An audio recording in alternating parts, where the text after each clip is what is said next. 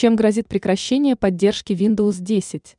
Многие компьютеры устареют, увеличится количество электрохлама. Корпорация Microsoft в ближайшем будущем планирует прекратить поддержку операционной системы Windows 10. Это может привести к тому, что многие компьютеры устареют, и это приведет к скоплению большого количества мусора. Газета.ру сообщает, что решение американской компании приведет к образованию около 240 миллионов ненужных ПК.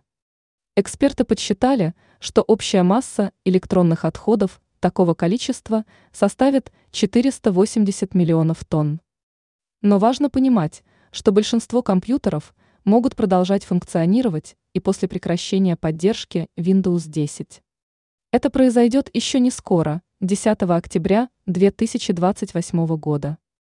До этого времени для 10 операционной системы будут выпускаться обновления согласно графику. Пока что непонятно, сколько пользователей будут готовы перейти на ОС новой версии от компании Microsoft. Считается, что продукт является более современным.